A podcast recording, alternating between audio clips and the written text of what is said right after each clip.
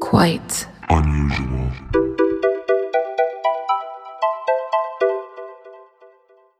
Hey, everybody, and welcome to the Quite Unusual podcast. I am Noelle, and i am nicole and we are your hosts. Now, imagine, listeners, you unlock this door with the key of imagination. Beyond it is another dimension a dimension of sound, a dimension of sight, a dimension of the mind. You're moving into a land of both shadow and substance, of things and ideas. You've just crossed over into the Quite Unusual podcast. you know what that reminds me of What? i love what you did there with that intro Thank you. but it totally reminds me of one of my favorite rides of all time Okay. the tower of terror in oh, disney disney world have you ever ridden it I done been on that one. it's so fun It's super scary. And I was about 10 years old. Um, and I was sitting next to a larger gentleman, Mm-hmm. we will say. And it had like the one long, like lap bar. oh no it was about 10 inches above my child waist. i've had that happen to me before And I like flew up and thought I was going to die. oh my gosh It was the ultimate Tower of Terror. wow i think now they have seatbelts though so Do they? Yeah. Well, last time. I know they got rid of one. I don't think it's the. I think the one in California they got rid of. I don't know. I'm not that big of a Disney guy, you know? Yeah. More of a Universal Studios kind of gal myself. Oh, yeah. So, welcome back to part two of the Mothman series. Mm-hmm. In part one, we covered the Flatwoods Monster, Our Boy, Injured Cold, and the Men in Black. If you have. Oh boy. If you are just joining us and you have not yet listened to part one, please go back and do so because you will be slightly lost, but not super lost, but like a little lost. Yeah, I'd say like half lost maybe. Yeah, like you want to listen to it, Yeah. please. And this episode is actually called Mothman Part Two. It is. The Mothman cometh. what? we did not discuss that. I've decided it's called Mothman Part Two. The Mothman cometh. It was either that or to moth to man. So I went with the Mothman cometh. Oh, I like that. What about like Mothman, the Mothning? I like that. Mothman the sequel. I think we should stick with the Mothman cometh. Yeah, I like that one. Oh, Mothman and the bogus journey. Mothman one and a half. it's a good day to moth hard. I was gonna say die hard. Whoa, boy! Well, since we started part one with a keel quote, I found another crazy cool keel quote. Kill quills. So I have this quote, and it is The unknown is out there. The universe does not exist as we think it exists, and we don't exist as we think we exist. Whoa, that was deep and funky fresh. Sometimes I don't think I exist at all. You know what? Does anyone really? Exist? Whoa, prove it. You can't. No one can. You, everyone in this room, you, Mm-hmm. that guy standing in the corner, you are all in my head. Okay, none of this is real. I'm in some kind of weird. We're in like, like, pods, like in the Matrix, where everything is just like a simulation. Keanu, come save me. Keanu, Don't take the red pill. I don't. Okay, Elon Musk. I just have to say one thing, and Yeah. then we will get actually into, the Into content it. here. Okay. Um, I cannot say Keanu Reeves' name without saying it in like a weird Arnold Schwarzenegger type voice. Oh, I thought you were gonna say like the Keanu voice. like you have to say his name using his voice. do that. Do it right now. Keanu. That was really Reeves. good. Oh, whoa. That How do was you great. say it? Keanu? I can't not do it. I mean, both ways are pretty good. I think so- both are accurate, and he would approve of both. Yeah, he's a nice guy. All right, without further ado, people, let's hop into hippity hop into part two. Um, the Mothman cometh. Yes, let's do it. Okay, I'm honestly very excited to talk about this. These locations. Mm, yes. Okay, you know I love this part of the podcast. So let's jump into it. Our story takes place in and around the Point Pleasant area of West Virginia and Gallipolis of Ohio. The two cities share a natural border of the Kanawha and Ohio rivers, which is or was spoiler spanned by the Silver Bridge. The southeastern corner of Ohio and the surrounding area of West Virginia is considered to be one of the most haunted areas in the whole country. In the whole country? Oh, The whole country, Shit. right? Okay. West Virginia has long been thought of as one of the strangest parts of the country in, in regards to like ghosts, legends, and strange happenings. This part of the country, which was originally part of Virginia and then they seceded during the Civil War. They were the Oh. good people though. They were on the good side. Oh, okay. I've Mm-hmm. always wondered why there's a Virginia and a West Virginia. It was part of regular Virginia. oh. And then they were super against slavery, so they split off. good for you, because- West Virginia. Virginia was part of the slave triangle. Little known fact. Wow. Okay. yeah, cool. not super great. cool history there. Yeah, it, well, it's history. I don't know if it's cool, Well, but you know. Well, anyways, this part of the world was regarded by the Native Americans as like a haunted spot. Mm-hmm. It was plagued with tons of ghost lights, phantoms, strange creatures, cryptids, the like. all the good stuff. Yeah, there's this theory that this area may be some sort of window, if you will, between dimensions, which would allow paranormal phenomena to come and go through that window as they please. Which we saw a bit of this in part one, and we'll see some more of that later. Yeah, that's interesting. And it honestly makes a lot of sense with what goes on around here. Yeah, I think so too. And I mean, we'll really, really get into it because I will be joining us in Conspiracy Corner. so stay tuned for that one.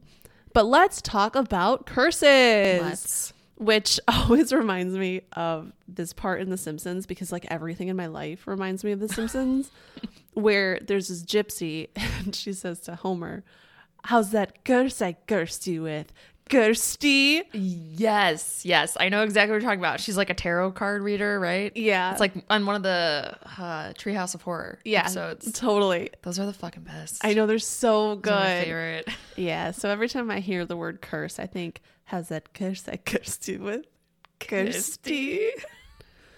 Anyways, back to the actual story. I just everything reminds me of The Simpsons. I mean, it has to. It's been on for so long. Well, yeah, it's a American classic. it is. It's a goddamn American treasure. God damn.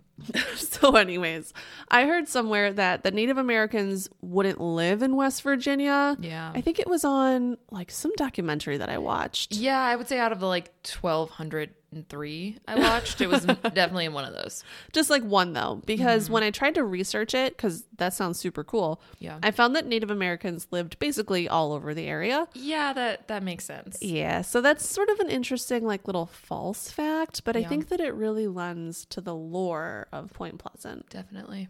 Definitely does.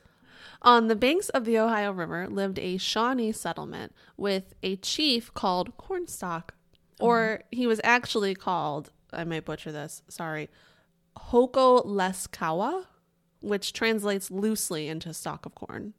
Oh, okay. As the white inhabitants of the American colonies began to push their way to the west, they entered into deadly combat with the Native Americans, which we know Yeah, we know. um, we know. And they were because they were already living there, and then Yeah. the whites wanted to live there, so yeah. they yeah. murdered and pillaged and did all those things. But that, my friends, is where they met our guy, Chief Cornstalk. He organized eight tribes to fight against the white settlers in the Battle of Point Pleasant, which happened in 1774. It's estimated that only a few hundred died, but tons and tons of people were wounded in the battle. Yeah, I bet. Chief Cornstalk would go on to later befriend the white settlers, and he even helped kind of like draw maps and stuff of the area. So they became friends. That is so nice of him. It's very nice I because, would never do that. yeah, So big of him. I feel like you see that a lot though. Yeah. You know, like the white people come and they push their way through like the Native American lands and murder them and like rape their women and like all the terrible things. Oh, Yeah.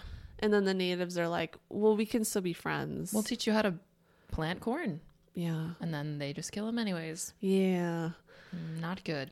But then our man, Chief Cornstalk, on November 9th, 1777, was murdered.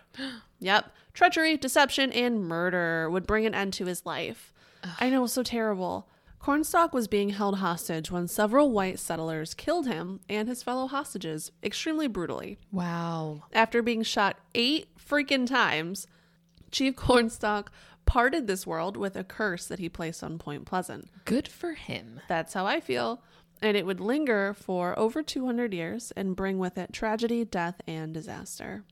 According to the legend, Chief Cornstalk looked upon his murderers and spoke these words I was the borderman's friend. Many times I have saved him and his people from harm. I never warred with you, but only to protect our wigwams and our lands. I refused to join your pale face enemies with the redcoats. I came to the fort as your friend, and you have murdered me. You have murdered by my side my young son. For this, may the curse of the Great Spirit rest upon this land. May it be blighted by nature. May it be blighted in its hopes. May the strength of its people be paralyzed by the stain of our blood. And then he very dramatically died. Damn. I'm I'm team cornstalk on this cuz honestly, they kind of deserve to be cursed, I love a good curse. right? Yeah, because they're usually deserved. You know what I mean? Kirsty. Curse. Kirsty. Kirsty. So we'll talk a bit more about our main man, Cornstalk, when we get into Mothman. But to continue with Point Pleasant, just north of Point Pleasant, there lays a bunch of TNT fields, or what it's formerly called the West Virginia Ordnance Works. During World War II in that region, more than 8,000 acres were devoted to an ammunition manufacturing facility. Yeah. The TNT area. For safety reasons, the explosives were stored in bunkers or sort of like igloos Mm-hmm. that were strategically scattered across the territory and disguised by a thick layer of earth.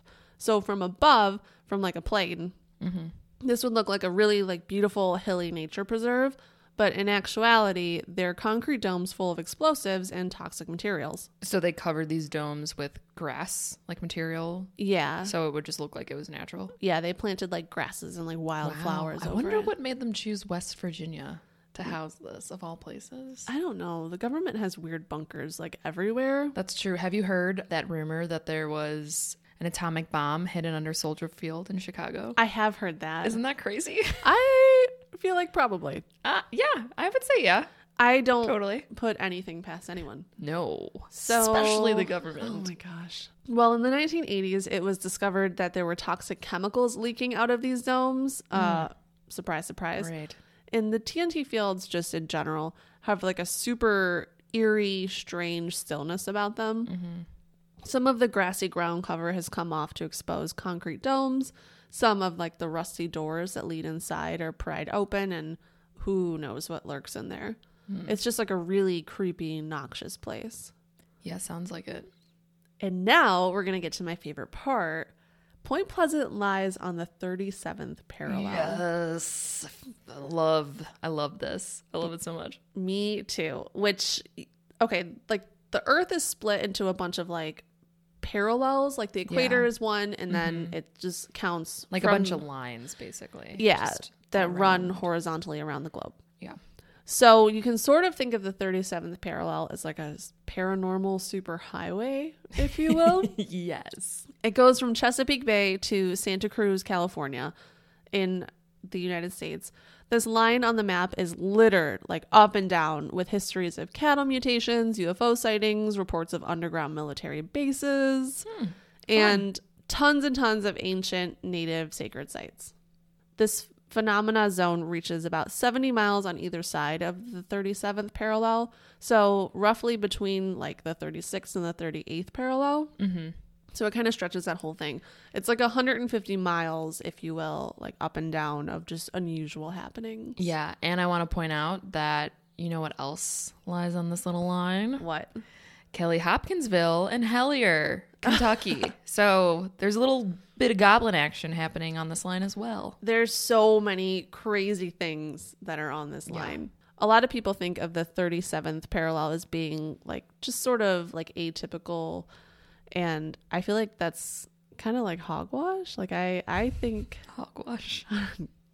I don't know. I'm I'm so sold on this. Yeah. Like there's just so many weird things that happen there that I don't think there's not something to it. You know what I mean? Yeah, like it's like it's too many coincidences, and when like too many coincidences isn't like there has to be something. What is it called?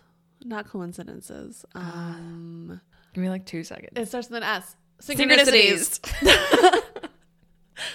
Yeah. So there's just a lot of synchronicities going on here.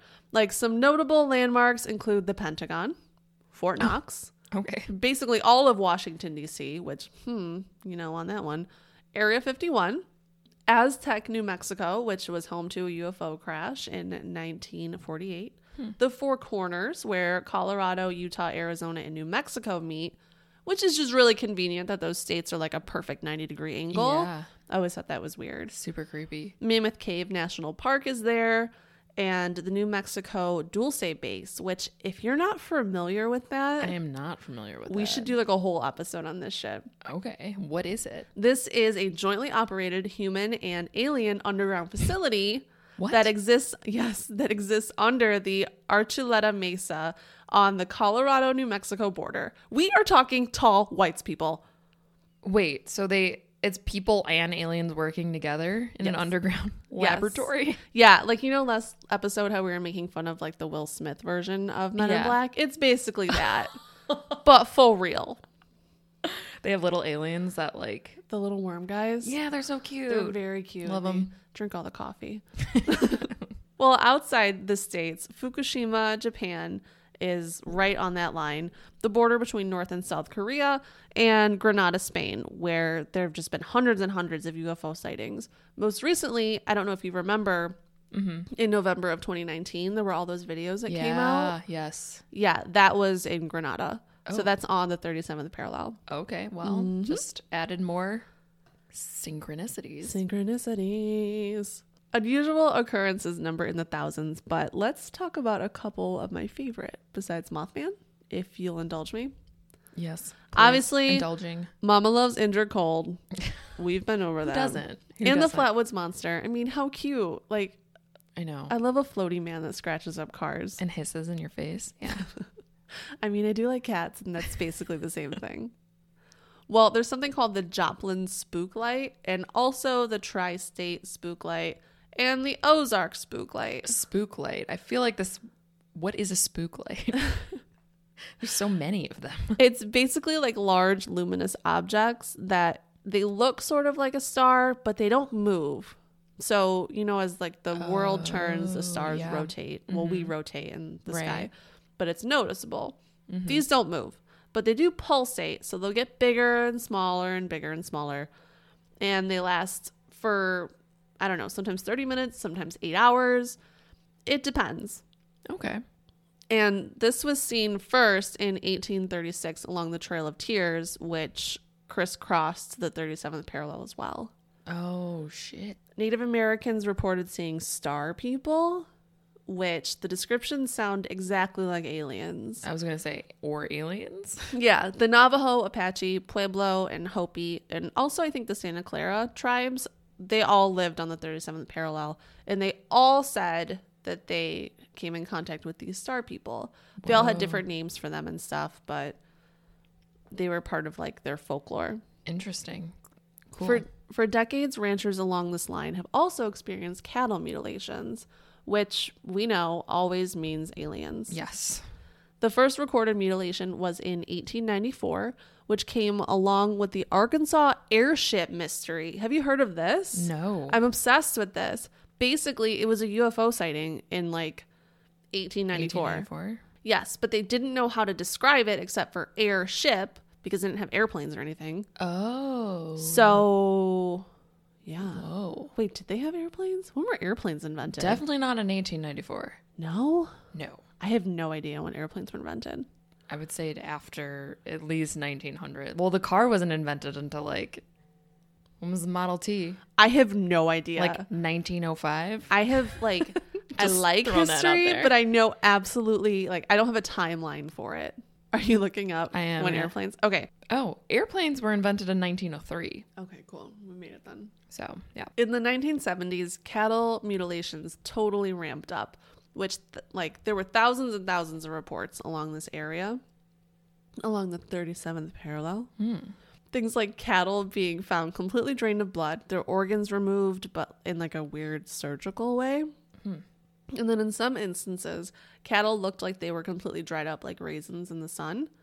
That's weird. I don't know if you remember from the book Mothman Prophecies, but Keel talks about how there were these people in like a blood mobile, I guess, if you will, Yeah. like traveling with a bunch of blood, Yeah. and they were followed by a UFO. Right. So there's like something what I don't know what it is, but with our blood and aliens, they collect it. they're vampires. Maybe they drink it. Maybe they use our DNA. It's wine.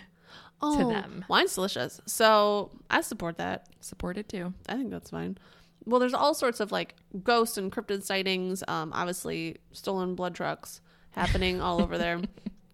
So you can kind of just draw this line, like again across the United Yeah. States, and tons and tons of weird things happen there. So that's the 37th parallel, Hmm. which it's right on this line too, Point Pleasant. When John Keel rolled up into Point Pleasant to start his interviews, very unexplainable things came with him too. We'll talk about Mothman, obviously, but Yeah. as we know from part one, the men in black kind of followed John Keel to Point Pleasant, which caused a little bit of trouble around town. Yeah, well, Keel was actually in the area because he was commissioned to write an article about UFOs. So he was actually doing some field research around the area because obviously a lot of stuff was happening in the 50s and 60s and it was just ripe with activity. And then when the Mothman sighting started to happen, that kind of brought him to Point Pleasant. Well, this whole area just sort of seems like plagued by paranormal like events and activity from the start. For sure. So I think we should get into the real reason why everyone is listening. The bad boy at Point Pleasant, the winged wonder of West Virginia, the rowdy boy with the red eyes. Drum roll, please. Mothman! Okay, so Mothman sightings in Point Pleasant and the surrounding areas started in late 1966 and went on until December 15th. In 1967. Now, there were over 100 accounts of sightings of Mothman, so for time's sake, we're just gonna stick to the big ones.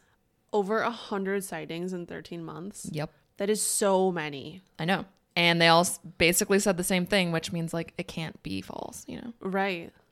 But there is some speculation regarding when the first Mothman sighting happened. Some sightings go back even as far as 1961 in West Virginia. People spotting a large winged man thing flying across the sky, reports like that. Okay. Whether he was in the area sooner, probably maybe scouting the area, we're not Ooh. sure. But what all accounts seem to agree on is that sightings, and I mean more than just like a swoop across the sky, they started to take off around late 1966. So, our first really important sighting that actually gained media attention and brought the creature to light happened November 15th of 1966. So, we have two couples and this encounter was one of the main reasons why our boy John Keel John Keel. became interested and actually why he came over to Point Pleasant. So we have Roger and Linda Scarberry and Steve and Mary Mallet. And they were just cruising around in Roger's sweet ass black 1957 Chevy, you know, around the area known as the TNT area, which you spoke about earlier. Mm-hmm. It was apparently a popular hangout for young folks at the time. Um, probably just like make out point if we're making Totally. Totally was. So when they got to the TNT area, they spotted what they thought was a man standing in the road. But as they got closer, they noticed a pair of glowing red eyes. They described the creature as having a man like body with large wings, similar to an angel's wings. And they said that this being was around six or seven feet tall with a 10 foot wingspan. And he was a grayish black color. He sounds super cute. I know, it sounds pretty hot. Linda said she could see the muscles in it and its legs, and Oh that shit. this dude's muscular. Dang. Does he lift? I'm sure. What do you think he can squat? 350 at Oh, least. easy. Linda also said that his glowing red eyes were mesmerizing. Oh, so he's like a straight up hottie. Yeah. Like- Like, the cr- encrypted, he's like the creme de la creme. of He's cryptids. six and a half feet tall, huge wingspan. Am I right, ladies? You know what that means. Giant wings, Yeah. mesmerizing. Why? What does it mean? Big talons. yeah. Yeah. That's what it means. Okay, all right, cool. Mm-hmm. Um, mesmerizing eyes Yeah. and quads you cannot contain. An ass that you could bounce a dime off of I've done it. and a quarter. Sh- Do you have change? Because I'm making it right now, baby. All right, let's uh, stop objectifying Mothman. So the group was. I need a drink for that one, sir. Woo! So the group was obviously terrified by what they had seen, and they started the car up, drove away as quickly as they could onto Route 66, but the Mothman decided to pursue them. Uh oh. So they say that he's just spread his wings and just flew straight into the air. So there's no flapping going on or happening. So he started flying right behind their car and was chasing them and was like right on top of them. That's terrifying. Yeah. They say that they were going over 100 miles per hour in the car, Whoa. but the creature was able to follow right behind them. And at some points, they even heard it like hitting the top of their car. That's how on top of this it was. was he scratching it with his talons a la Flatwood Monster? Probably. Because I'm very into these monsters like Scratching wanting to things. destroy vehicles. It's like their thing. Like they egg cars, they scratch them up, they key them. I'm here for it. It's hilarious. So Roger actually was very fond of his 57 Chevy, and he was known to take very, very, very good care of his baby. And Mothman, like you said, with the talons, was said to have left scratches on the car, and these scratches were even seen by police. Oh shit, dude. I mean, here we go again with the scratches. it's almost like seriously all the cryptids got a hint from that Carrie Underwood song where she like keys up her ex's car. She Takes just cheating a on her. bat to it. Yeah.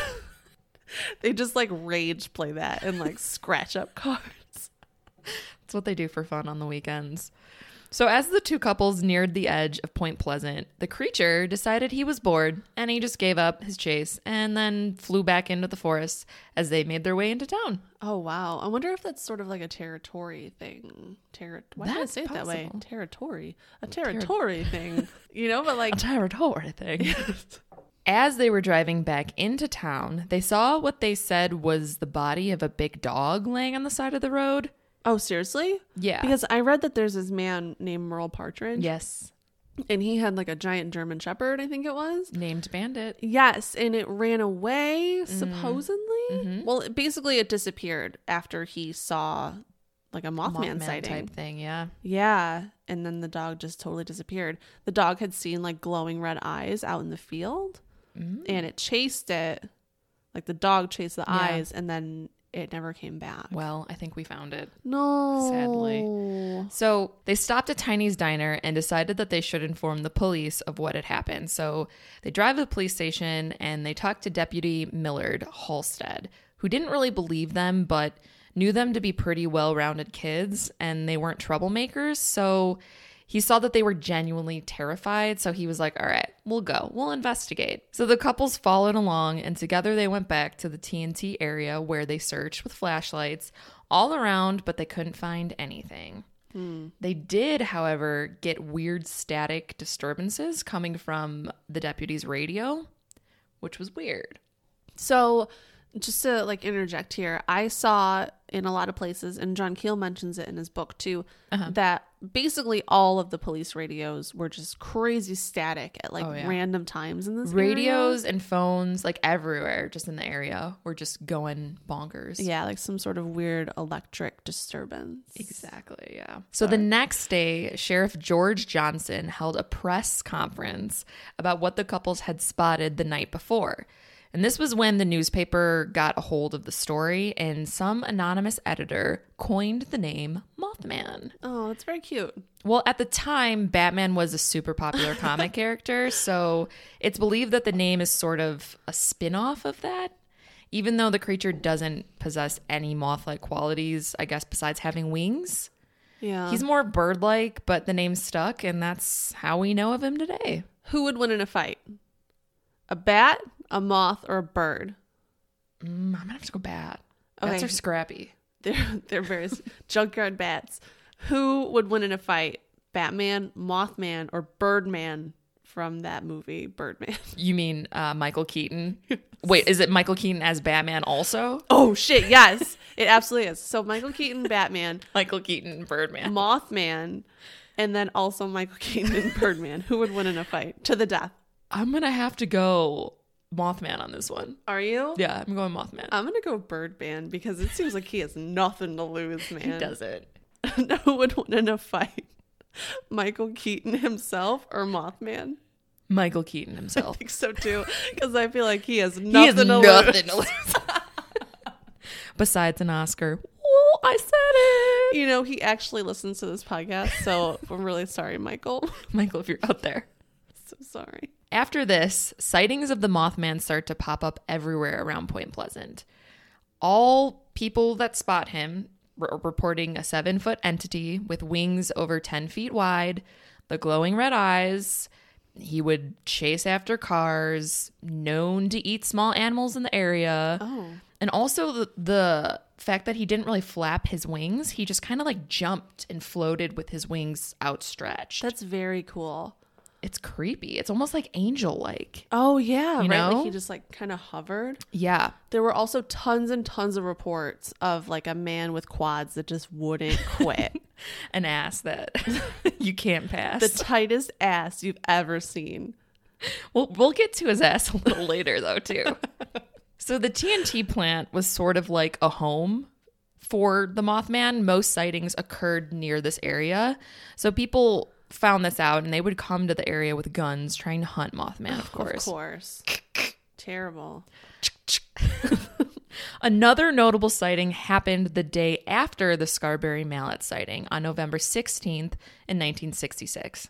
Mrs. Marcella Bennett was going to visit a friend who lived near one of the igloos in the TNT area on Route 62. While she was driving her car, she spotted a red glowing light flying about the TNT area. Oh, okay. So when Mrs. Bennett got to the house, she awakened something that looked as if it were sleeping in front of the house.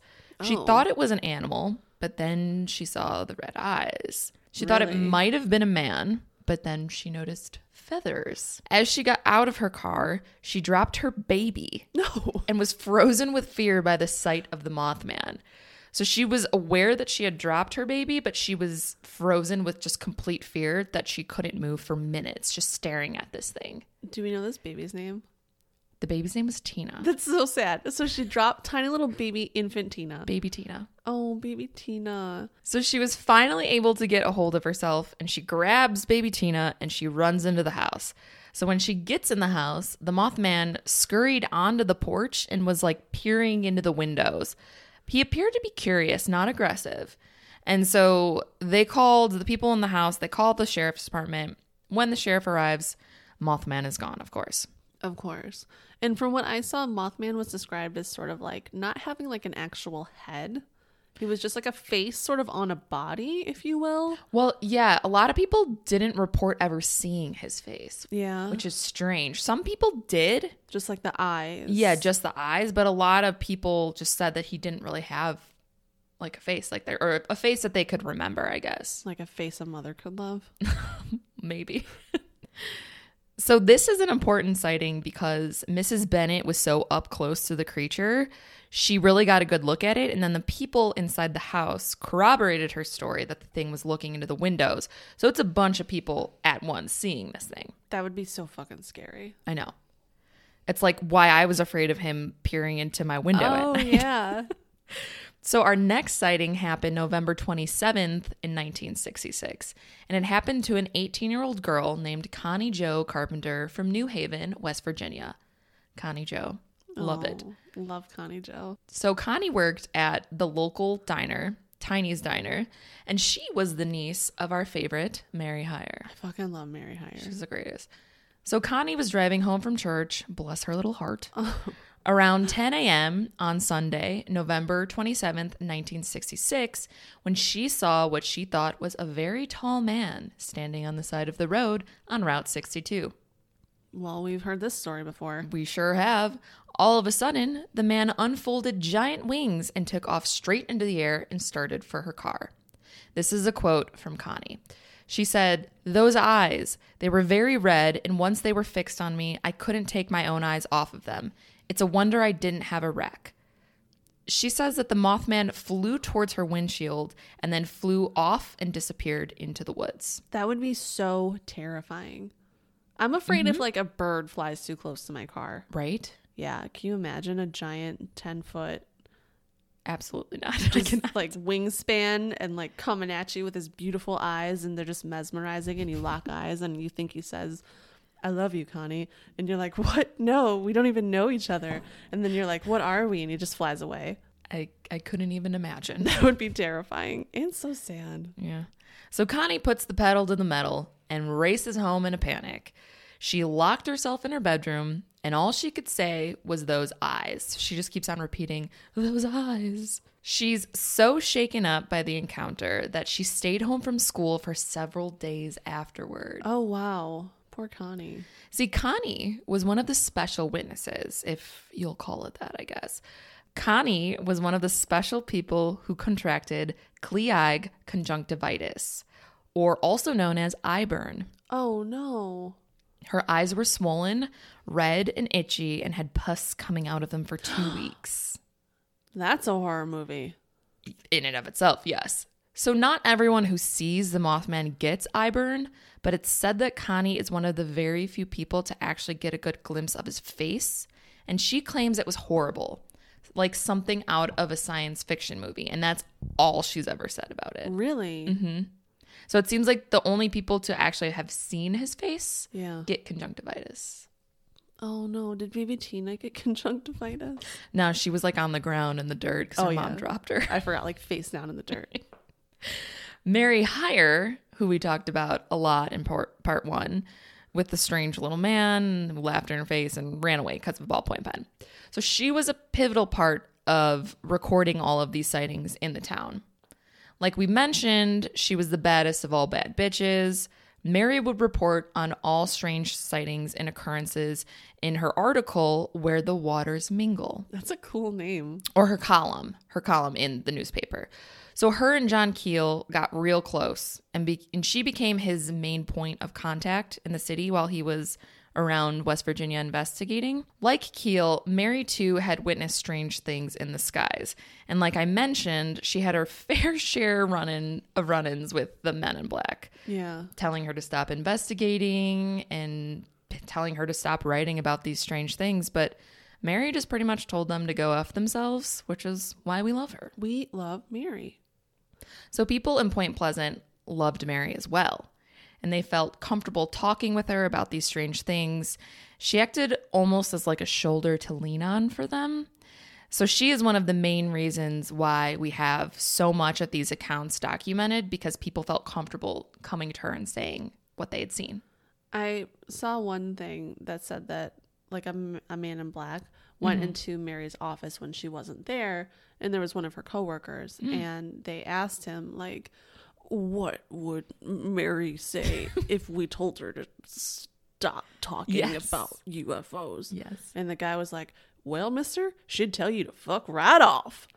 And, she did. and that was Mary and I'm super here for it. That's Mary for you. Now, all these strange occurrences and sightings of Mothmen and UFOs and aliens all led to one big event. Dun dun dun. 13 months after the first Mothman sighting, on December 15th, 1967, the Silver Bridge, which is connecting Point Pleasant to Gallipolis, Yes. collapsed seemingly out of nowhere. It was 5 in the evening on a Friday, and the bridge was bumper to bumper traffic, full of people trying to get home after work, maybe doing some Christmas shopping, or maybe just visiting friends and family in the neighboring city. I also, this is a fun fact. So, people, the bridge was popular because people um, from the West Virginia side Yeah. would go over to the Ohio side to go grocery shopping to buy their food because Ohio didn't tax their food, didn't have What? taxes on their food. hmm That makes total sense. I know. I would absolutely do that. Same. Well, unfortunately, all these people that just went grocery shopping in Ohio, suddenly the suspension chain on the bridge snapped.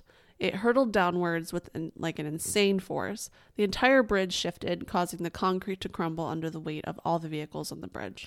Yeah, so in the documentary that I watched, it said that it was an I bar suspension bridge. So Mm-hmm. basically, what it was, it was just like chains of flat steel I bars, 45 to 55 feet long, and they were linked by little steel pins through holes at the end of the bars. And the Silver Bridge had 148 I bars. Wow. Well, the collapse resulted in the death of 46 people and also left nine severely injured. Vehicles plunged into the icy Ohio River, sealing their passengers to endure their watery fates. Two of the victims were also never found. Yeah, it was a a 12 year old girl and then a woman. It's Their terribly bodies were sad. never recovered. That's so sad. The incident is regarded as one of the largest catastrophes in American history and remains the deadliest bridge disaster. The investigation of the wreckage pointed to the cause of the collapse being the failure of one single eye bar of those, what was it, 148? Uh, yeah, 148. So one of them in the suspension chain broke due to a small defect, a fraction of an inch deep. Analysis showed that the bridge was carrying much heavier loads than it had been originally designed for and that had just been really poorly maintained. Yeah, so I read, and it's actually that funny that we were talking about when cars were made too, because I read that when cars were first made, Yeah. they were they weighed a lot less. Oh. So once they started like mass producing cars Mm-hmm. using heavier parts, the bridge wasn't updated to account for that weight, which also p- played a part in why it failed. That's super sad. After the collapse of the Silver Bridge, protocols for inspections of older bridges changed to sort of prevent future tragedies. So that's one positive that came out of this. Yeah, because they, I mean, they had a lot. They had a couple other bridges like this around the country, and after the collapse, they removed and replaced them, which for good reason. Yeah, this bridge was also replaced by the Silver Memorial Bridge pretty shortly after. And I don't know if you saw photos of the wreckage, but they're just awful. Yeah. We'll share some of them on our social media and stuff. I also want to bring us back to the movie Mothman Prophecies, which I hope you've all seen by now. There's this fantastic scene where Richard Gere's character, playing John Keel, Yeah. is frantically running around the bridge trying to get people to leave their vehicles and like run off of it. And he sees the bridge collapsing in like almost slow motion. And it's just, it's fantastic and it's super haunting. Yeah, totally. And that's all. Wake up, number 37. Well, as Nicole stated, all these paranormal, unexplainable events kind of culminate with this bridge disaster. And after the bridge disaster, sightings of the Mothman completely ceased in Point Pleasant. Obviously, what we're trying to say here is that the Mothman and the Silver Bridge collapse are connected. I mean, Yes. duh, right? It's got to be. there's several camps that I kind of want to explain or explore here. So let me know what you think is most plausible. Okay. Okay. Did this creature come to warn of the disaster? Many, many people had dreams of the disaster in the days leading up to the bridge collapse. On November 19th, in 1967, our girl, Mary Heyer, told John Keel, quote, I had a terrible nightmare. There were a lot of people drowning in the river, and Christmas packages were floating everywhere in the water. It's like something awful is going to happen. Yeah, that's that's one thing that people said when the bridge collapsed is that presents were floating in the water and it was just a super heavy thing to see.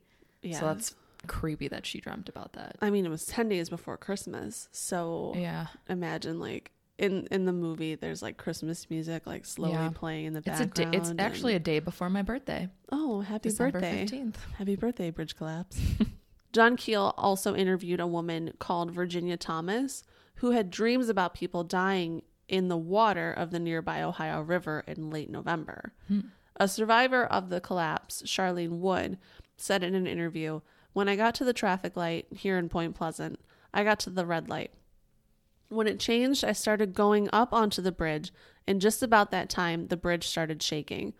I heard a loud noise, and I thought that a boat had hit the bridge.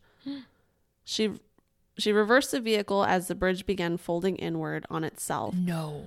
Yes, and her tire stopped just at the ledge where it broke off. Can you even imagine that? I can't. It's interesting that you bring up the loud noise that she heard because people who were alive and living in Point Pleasant at the time, and this is from more than one person, but they say that right before the bridge collapsed, that they heard a boom or like a swoosh sound. Really? Like, yeah, r- like right before it happened. So some people theorize that the sonic boom kind of pushed the bridge into falling, like wherever it came from. Who knows?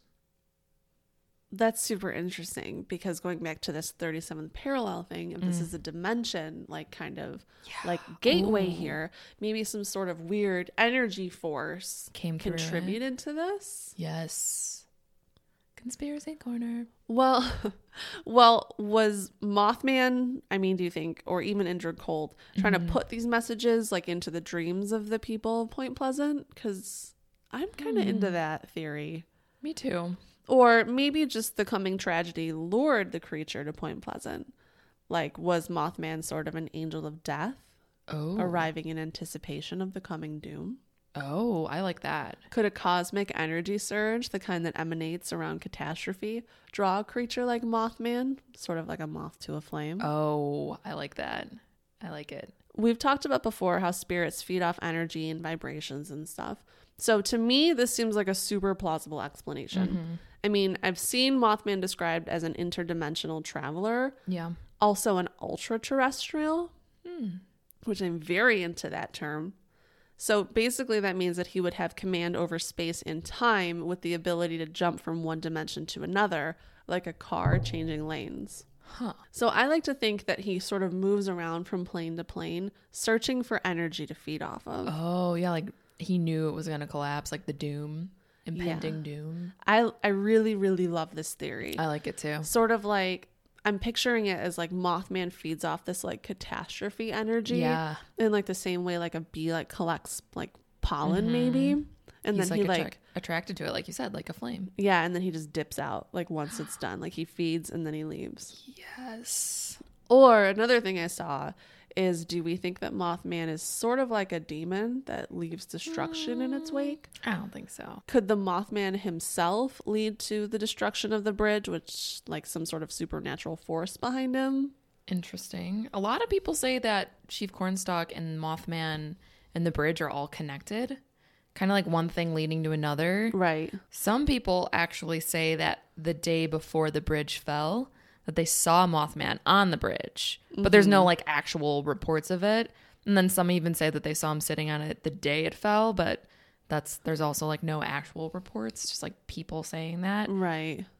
Some people also say they saw men in black type characters inspecting the bridge. Oh, and s- scare quotes here. Inspecting. inspecting, like climbing up and down it the day or so before it fell. So there's a lot of possibilities here. I think so too. And in the decades that have passed, people have claimed to witness this creature or a creature like him before all sorts of major disasters. So I'm wondering if either the Mothman is sort of like an angel who warns people. Um, could he be a dark destroyer? Or is he an innocent cosmic bystander drawn to where he's needed by some sort of unknown force to feed on the energy there? I like all of those possibilities. It's super fun, but I am totally camp energy. Same. Like I just love this idea that he gets some sort of like weird like ripple and like the cosmic Yeah. like threads. He comes to places where he knows. yeah. Oh, I got goosebumps. And he follows it to like wherever like I don't know. I Yeah. just I'm really into that whole Same. plane jumping thing. Well, do we want to hear about some possible explanations from scientists? I don't want science. I don't want it here in this house. I just want to talk about cosmic dissonance. Let's do this. Well, we're going to talk about science for a, a hot Oh. minute.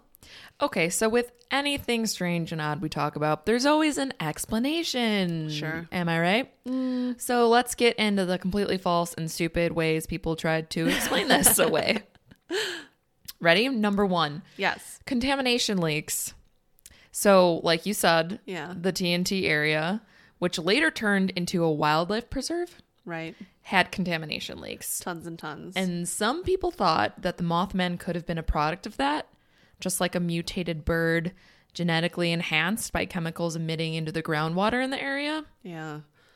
People do have stories of catching mutated fish in the pond area, so mutation is possible, but I don't think to the extent of the size of the Mothman. like maybe like a three-eyed fish sure Yeah, Simpsons again. simpsons again but i don't think it could create like a bird or a moth Mm, no. to grow seven feet tall Right. with like a 10 foot wingspan and again like just buns that won't quit All right, want to talk about another stupid explanation? i do this is like my favorite one Sandhill cranes. have you seen a sandhill I- crane I, have, yes. I they're looked. very beautiful They are, but they don't look like Mothman. they are not cryptids So, a sandhill crane stands three feet tall and has a wingspan of about 80 inches. So, could this have been a sandhill crane genetically mutated? No. No. If the chemicals in the TNT area had mutated this bird to be double the size, it does sort of hit the mark. The sandhill crane also had has a red spot on its head. Yeah. So there's a theory that the chemicals illuminated this spot and that's what people saw as glowing red eyes. Okay. All right, science. so we're going to say that a bird, just a tiny little baby three foot bird, Mm-hmm. which I mean, they have like little spindly legs and like a super long neck. They're also white too. There's- right? But let's just assume somehow it turns into fucking Big Bird, okay? and it's walking around Point Pleasant. It's still going to have to flap its wings. yeah. exactly. The one red dot on its like forehead isn't going to glow into two red dots. No. like eyeballs. No, it's like the f- its full head is red. It's just it's so ridiculous and It's stupid. I'm so sick of people maligning birds. Well, jumping on the owl train here, scientists also think that people could have mistaken the Mothman for, wait for it, wait for it, a barn owl. They're so small. But I think we all know how we actually feel about this theory, so that's all I'm going to say. Just like, why can't scientists just let us have Mothman? I don't. I don't know. Over 100 accounts of different people, Point Pleasant, and the surrounding areas. Like, just let us have Mothman. Well, okay, this woman that drops baby Tina, right? yeah. She sees like this giant lump on the ground and its Mm-hmm. feathers and it's like sleeping or doing some weird shit on the floor. sleeping. So it follows her onto the porch. If an owl followed me, I would think it was so cute. Right? Or like, okay, maybe scary in the fact that like a bird is attacking you. but an owl isn't gonna look through your windows. And also, if you've ever seen an animal outside at night, its eyes do not glow red No. they're like maybe yellowy or like that Like weird like iridescent Doesn't- white Yeah. yeah so that just it doesn't track and again birds are good people why are scientists maligning them i'm so sick of it All right. So enough with the animals and the birds. Another theory which I don't subscribe to because it just would be absolutely insane if it were true. But there's a theory that this whole thing was a giant hoax put on by none other than Gray Barker. Do you- should i read my tramp stamp right now keel is for real gray can go away So we all know he's a, a a hoaxster. real flim flam man And we know that he's known for doing sick paranormal pranks and is believed to have orchestrated the whole thing for publicity. i can't even So, I mean, that's a little extravagant if you ask me. That he just made it all, and what? How did he create the Mothman? Did he dress? I'm just picturing right now was Gray him. Barker making in his basement, like, oh, I'm just gonna put Paper all, mache. put all these feathers on here, and he's got like his little hot glue gun. His mom comes down, and she's like, Gray, what are you doing, with my hot glue gun? You know I need that for crafts. And he's like, "Eh, Shut up, mom, I'm making a Mothman, and he's making it. said you couldn't come down here. yeah, and then she goes back upstairs, and she's like, "Okay, honey," and he's like, "Mom, pizza rolls now." the pizza rolls. I want them. Yeah, so that's what I'm just picturing for Gray Barker. Yeah, Yeah, totally. totally. Like being a little bitch, dressing like Mothman, and like running around town. But how does he fly? exactly. Can't. Gray can't. Barker can't. Can't. What if Can't. Gray Barker can fly? Then he could be the Mothman. then what you just said is possible. Whoa.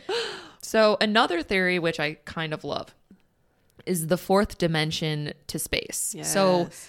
there is a theory, and I love it, that Uh-huh. there is a fourth dimension to space, and quite a few scientists actually believe this. Yes. Okay. So the theory is that there are other universes in Okay. other dimensions Right. within an infinite dimensional universe. Yes. so that's I know that's a lot of words, but You're speaking my language. the theory is that some dimensions may have evolved life forms and that these different beings can go between the different pockets of dimensionality. So these UFOs, these strange men, these creatures, they could have all come from another dimension. I want to talk about this for one second. Please do. Mm-hmm. So we're on the 37th parallel, which again, paranormal superhighway, right? Yes. So this already, in my opinion, leads some credence to this. Yeah. I believe in other dimensions, Hell just as yeah. like a human being. Hell yeah, How me can it just be this? Unless this is a simulation, in which case that's very rude because I'm not happy. Okay, Keanu, come save us. Keanu. And also, I just feel like it makes total sense because if there's alternate timelines, which there fucking are, Yeah. right? Mm-hmm. Infinite alternate timelines. Maybe Mothman is what we are to this. Maybe there's a whole dimension of Mothmen and they're just fucking people over there. And that's totally like their social norm. And like that's just who they are. And he sometimes vacays in Point Pleasant because honestly, His summer house is in the TNT area. the Appalachian Mountains are very beautiful. true. Very true. So I'm here for it. I'm here for it too. And maybe like over in Mothmanville, there's like fucking Yoder, and he got pulled off of his Amish farm, and he's just like, "Well, no, I don't think I'm in the right place here." don't think I'm in Point Pleasant anymore. No, so Yoder's all fucked up over there, and he starts drinking, which Amish are not supposed to drink. But it's like he is surrounded by Mothmen, and they've taken him in as one of his own. and I, Why? There's this whole story now for Yoder. okay, I'll stop. But if you want to hear more about Yoder, DM me because I have a lot of ideas about what he's doing over there. Okay. All right, you want to talk about some fun facts? Yeah. So the town of Point Pleasant, like Flatwoods, embraces their mothy past because I mean they have to. How can right? you not? So they have a Mothman festival every year. So add that to the list and to our cryptid crawl Right. because we got to go. We gotta go. Sadly, this festival was postponed this year, like every other fun thing due to COVID. Oh, COVID's the real cryptid. Yeah. But you can take tours of the TNT area, bus tours. They have live bands, vendors, guest speakers, and the town has its very own Mothman Museum. I wanna go. Me too. It's a whole thing, and we will go next year. Okay, cool. We can road trip it. We're pretty close. like Oh. let's do it. Eight hours. It's so far, but okay. Well, I almost forgot the best part. okay. Point Pleasant Uh huh. has a very bootylicious statue of Mothman in the middle of town. It absolutely does. and we will we will post a picture of him and his booty for everyone to see. It's so hot. So if you don't follow us, follow us so you don't miss the booty of Mothman. You are going to see Mothman's booty in all its glory. This is what he deserves, okay? Mothman was one, bootylicious. Yes. Mm-hmm. Two, quads that do not quit. Three, 10 foot wingspan. Am I right, ladies? You know what that means.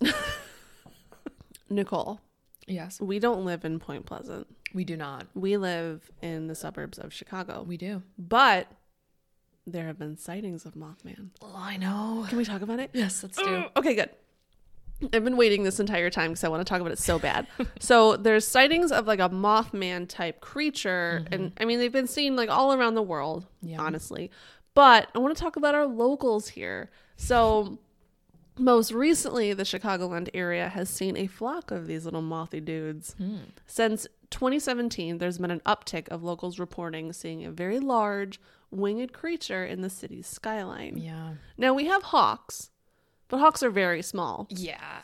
Not mo- not seven feet tall. They're not Mothman, right? And multiple witnesses describe these creatures as being taller than a human being with glowing eyes and bat like wings. Whoa.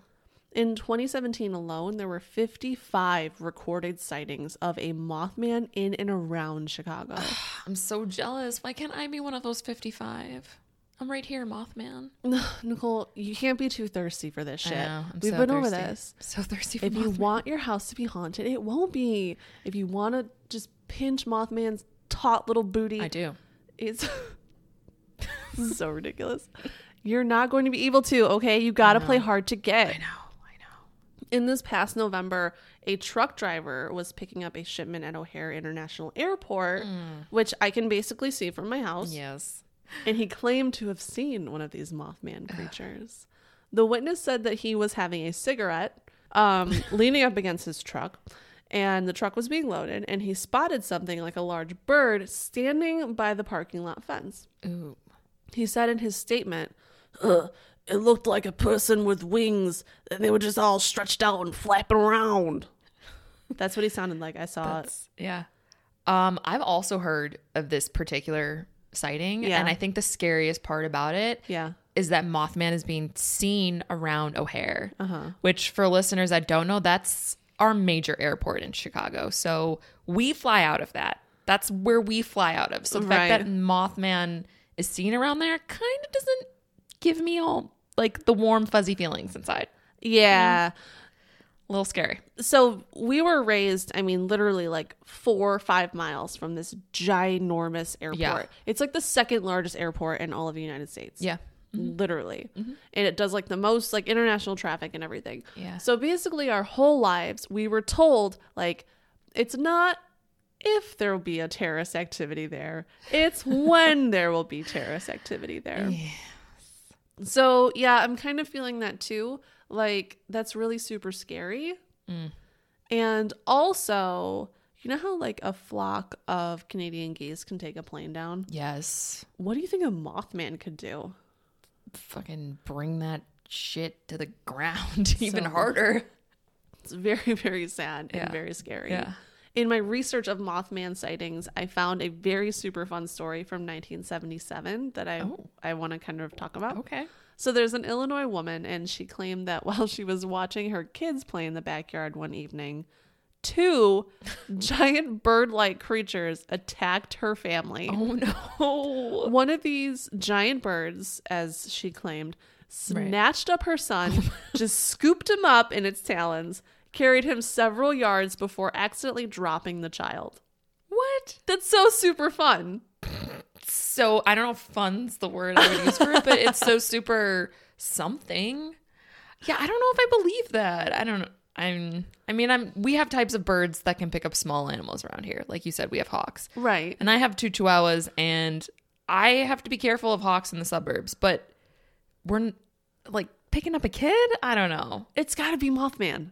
It, Mothman doesn't pick up people though. Maybe he wants to take them to be friends with Yoder because Yoder's really lonely. because hear me out on this. Okay. Okay. Mm-hmm. So Yoder's the Mothman bar, right? And because he's just full on an The alcoholic. at this Mothman point. bar. Well, that's what he calls it. so maybe Yoder's super like sad Yeah. Mm. because he's the only human being in this Mothman world. So these Mothmen, who are now his best friends, are trying to start a family for him. So they want to steal all these children and bring them to Yoder because he misses being around his kind. I like how you used Mothmen, like the plural of Mothman. Well, there's more than one.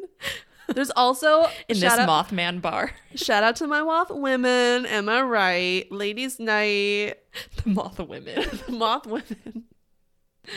Oh man. Well, I don't know. Today, um, I actually read an article that said that some believe that the Mothman sightings are up because of the pandemic. Oh, that makes complete sense. Like we're just in total peril and like everything is terrible in the United States of America. So Mothman's Wow, over here yeah.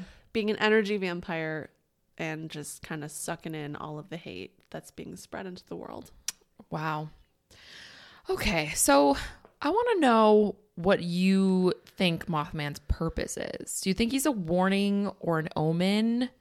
Did he cause it? What are your thoughts? Um, I think that he doesn't have a specific purpose. Same. I agree with that. I feel like he's a warning in the way that he's not actively warning people, but if you see a Mothman, that means something bad is going to Mm, Yeah, happen. Mm-hmm. some stuff's going to go down. I I agree with that actually. right. I really subscribe to this whole theory that he's like an energy, like vampire. I sort like of. that too a lot. I like when you mentioned that I was like, "Yep, that's now my new Yeah. my new thing." Do you think that he's I mean, you think he's real, right? You Oh. don't think he's like a mutated bird. Okay. Of any of the cryptids, which there's so many insane cryptids yeah. out there. Oh yeah. I believe in Mothman without a doubt. Yeah, he's got the most sightings, I would say. Well, within like a span a certain period of time, you know. Yeah, and it just it really seems plausible to me, honestly. Yeah. like i think that the way that they describe like his body and like his like what he looks like seems like that could be an actual animal Yeah. if you will so yeah i definitely believe in mothman Yeah, I I would say that I agree with you that I think that he feeds off of energy. I don't want to say that he's necessarily a sign of doom. no I think he's more sort of like a signifier of change in a way. okay i like that Whether that be change for good or bad, I mean, I don't know. I think Mothman could have been a distraction for something bigger happening in the area too. Because, that's true I mean, after the bridge collapsed, he was gone, and then no one ever cared about him because they had this whole bridge thing happening. Right. Some people actually believe that occultists are the are responsible for the happenings also. Really? How so? So so some people think that a ritual or something could have been done to open our world to this other dimension or these beings and that's how they all kind of made their way through during this time, which is super interesting to think about. I'm not going to discredit that. Yeah. There's a lot of powers and magic and for lack of a better word and just shit out there that we don't understand. Yeah. So possibly. another theory and i s- it's not my own theory this was people brought this up in the documentaries that i watch but a lot of people say that the ufos and the strange things were drawn to the area because of the tnt power plant area I think that that makes sense too. because they kind of like charge like with the energies like they yeah. sucked up the energy from it That makes sense too, especially because like I mean, we've talked about UFOs and stuff before Yeah. and how people get physically ill when they're like around aliens or Mm-hmm. Right. like around any of this sort of extraterrestrial Yeah. equipment. Um have we talked about that or is that just something weird that I know? I feel like we've talked, We've about, talked about that. that. Okay, all right, good. yeah I'm not just crazy. no Um, I mean, you know. Um, but anyways, so that makes sense to me. So like a an area that would be toxic to a human being, right in my mind, flip and reverse it would be like f- like fuel, yeah like nourishing to an extra or ultra terrestrial. Right. And if you're a, s- a space alien and you Right. need to charge up before you go to like the next planet, Right. you pick the TNT area, you know? Right. noxious fumes, um, tons of explosives. Yeah. A lot of energy emitting from that. Just so- like a lot of bad bojo also Mm-hmm. maybe. You know? Yeah. So yeah, I'm here for that one. I've also seen that our man Cornstalk, Chief Cornstalk, Yeah. his curse. Mm-hmm. So this is sort of like a, a roundabout sort of insane thing. Um, but I'm very subscribed to this. Do you know what a tulpa is? Yes, I do. Absolutely. Okay, I'm obsessed with this thought. Me too. Obsessed with it. Yes. And for those of our listeners that don't know what a tulpa is, you will also become obsessed with it if Mm-hmm. you just Google it one time. Be careful not to create one, though. I want one, but they turn evil. Okay, anyway, so it's like a an entity that you will into existence. Yeah, you you create like with your energy or sort of thing. Yeah, so like Bloody Mary, how you were afraid of Bloody Mary and Yeah. you would go in the bathroom and you felt like you had to say it into the mirror, Yeah. right? Well, I saw eyes once. Maybe I created that. There you go. It's like you will it into existence Yes. through your thoughts or through speaking its name out loud. S- or sometimes even just like experiencing something really traumatic and you just like create it like what you've experienced just like brings up Yeah, it like manifests into a manifests. physical That's- entity. yeah that's the word i was looking for Yes. So I am fucking obsessed with this idea. Yeah. So the theory is that Cornstalk, right? He was murdered in a way that was Mm-hmm. Right. super brutal yeah and it left like a lasting energy impression. Mm-hmm. And then he was also murdered with a bunch of other people. And obviously, like, hi, the entire country is like full of like massacred burial natives. ground yeah Mhm. Yeah.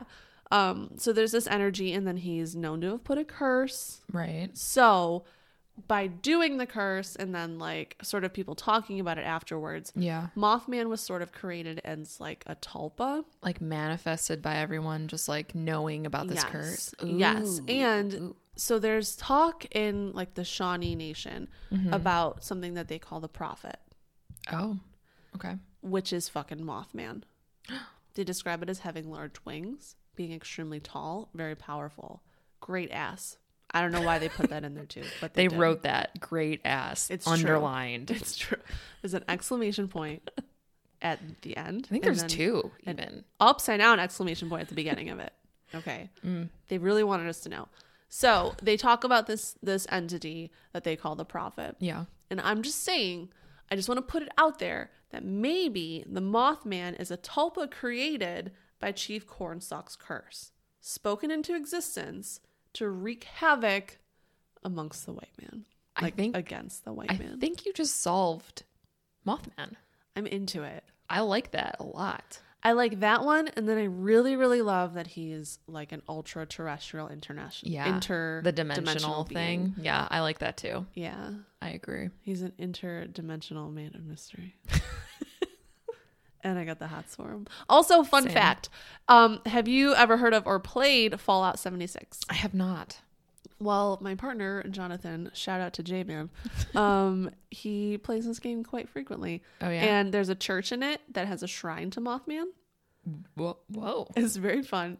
Um, I will post a picture on our stories so you guys Okay. can see it. There's also like a little Mothman character, which is very, very cute. Oh. But then if you encounter it at night, it murders you, Oh. unless you murder it first. And then there's also like a little Flatwoods monster, but he looks Whoa. different. So he's like purple and he's like glowing and he kind of floats. Mm, It okay. looks sort of similar, but just more like video game style. okay. So I thought that that was just sort of like a fun little weird thing. Yeah, that creator must be a huge John Keel Mothman Prophecies fan. Maybe. I'm here for it. okay, and one more thing that I just want to leave us with. Okay. Okay. Because obviously I went into like a wormhole of John Keel and Oh, like yeah. looking up everything. Yes. Because he has just researched some really amazing stuff. Yeah, I'm gonna read like all of his books after this. I almost feel like we should do a John Keel episode, but I don't know. It just would- like it would maybe like, be a- like eight hours long, but oh god, it's just he's really really cool. yeah, Um, and I just want to mention that his name isn't John Keel. Like It's he not? he was born Alva John Keel, but it's spelled K I E H L E, okay. and I think it's sort of nice. Elva is his real name. Alva, Elva, Alva. Elva John, So if I ever reproduce offspring, they're gonna be named Indrid and Alva. Indrid and Elva. It's kind of rules. It does. Yeah. and I feel like those could go like either way, I love depending on I love androgyny. yeah. so I guess I mean I don't know what else. That's that's our episode. But if Mothman, if you're out there listening, will you marry me? Nicole, it's me. It's it's Mothman. That's Mothman. It's Mothman. That's the I voice. just, it's so. sm- I'm Mothman. I sound, I sound beautiful, and my voice is so soothing. and I just want to tell you, look at my buns. Look at them. Look at these buns. I'm looking. You want to marry these buns? hmm Oh shit, people! He's getting down on one knee. What's happening? Uh, Nicole, will you, will you marry me? I sound a little bit like Elvis. That's how you know I'm Mothman. I accept. Great. Oh shit, he's carrying her away to another dimension. No, Nicole, we need you to end the episode. All right, guys. Well, Nicole's gone. So that's great. I guess I'll just do this by myself now. Listeners, if you want to look at any of our source material, um, it's going to be in the show notes. And if you have listener mail, um, which actually I have one to read. Oh, what?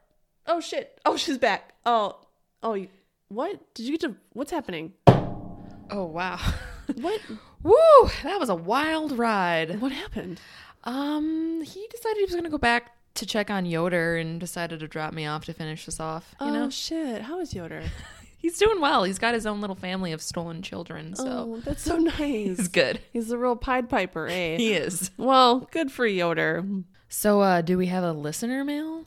I was just talking about that before Mothman dropped you off. Oh, well. We do have a listener mail. So this is a listener mail from Ashley from Connecticut. It's a listener lore. Ooh, okay. She says, "I have too many ghost stories." Haha. I'm so jealous of her. Her ghost stories. She says, Here's my craziest one, though. A friend and I went to a farm near my old house pretty late at night a few years ago to watch a thunderstorm over the city next to our town. I love doing that. Watching Right? storms. It's my favorite. Dude, Ashley seems so cool. Let's hang out. Yeah. The farm is on a big hill, so there is a really great view. The car was off and the windows were closed, so there was no moving air. I was taking a Snapchat video because the lightning looked really cool, and I saw something fly across the screen on my phone. Honestly, I thought maybe it was like a bug, but after reviewing the video, it definitely was not. And then when I saw it, I said, What was that? and went to show my friend. And then we played back the video, and get this there was a voice on it, and it wasn't one of ours. What did the voice say? I don't know. She sent me this video, and I watched it, and I'll show you. You have the video? I have the video. Oh my gosh. Um, okay. I can't make out what it's saying, but it's like you can sort of hear something, and it's Ugh. actually very scary. I got goosebumps. She continues, I still have trouble watching it because of how terrified we were. I don't even know what it's saying, but it's clearly a voice like right after you see the quote unquote orb situation. And I worked at a farmer's market in my town at the time and showed the video to someone that knows the owners of the farm. They told the owners, and the owners said that it's definitely haunted, and they have also had experiences there. No. Yes, dude. So that's Ashley's story. Ashley is a host of a super, super fun true crime and history podcast called Didn't You Know? Oh, fun. So you should check her out if you haven't. Yeah. Yeah, Wait, so you said you have the video, right? I do. Should I Can play we play the audio? Yeah. It? Hell I yeah. can play it. Okay, so this is Ashley. Her video, um, it's a YouTube video, and I'm going to post it. I'm sure she would be cool with that, right? Okay. Yeah, ask We'll, her. we'll ask her. Okay, so this is at the Hiddinger Farm Ghost, is what this video is called. Ready? It's me. What was that? So in the video, you see an orb fly across Yeah. the screen, and then this weird voice. It's like, yeah. And then her friend yells, "What was that?" Oh my gosh, that's so creepy. Isn't it s- like love it. so fucking scary? That's amazing. So this is um one of my favorite listener lores, Yeah. fucking ever. yeah. Yes, very cool. Thank you so much, Ashley, for sending that in. Yeah, thank you. And if anyone else has a super creepy video or a super creepy story, or if you Mm. just want to say hi, or if you know Yoder and you want to, like, you know, let us know how he's doing or Just something. any story basically at all. yeah, like anything. Literally anything. Literally anything. DM me, slippery slide into my DMs, babe. Um, you can email us at quiteunusualpod at gmail.com. You can hit us up on the social meds at Quite Unusual Pod. We're on Twitter, we're on Facebook. We have a page and a group. yeah, join our group. Join our group, babe. Eh, Join our cult, babe. and then also we have an Instagram. Of course, yeah. And if you like what you hear, rate, review, subscribe to the podcast. And as always, remember to celebrate the strange. And keep it unusual. Bye. Bye.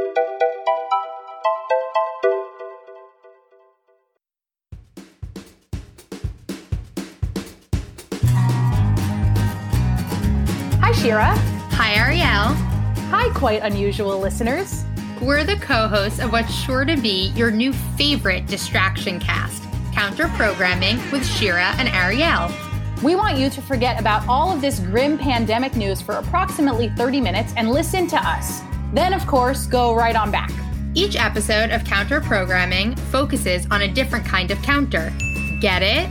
Counter Programming. Ah!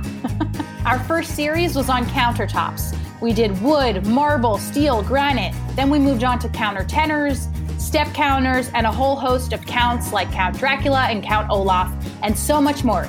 We hit you with a mixture of comedy and fun facts that you did not know you needed in your lives. But we promise you do. You really do. We would love for you to tune in to Counter Programming with Shira and Ariel, wherever it is that you're listening to the Quite Unusual podcast. Just search for Counter Programming with Shira and Ariel. Bye, Quite Unusual listeners. Bye.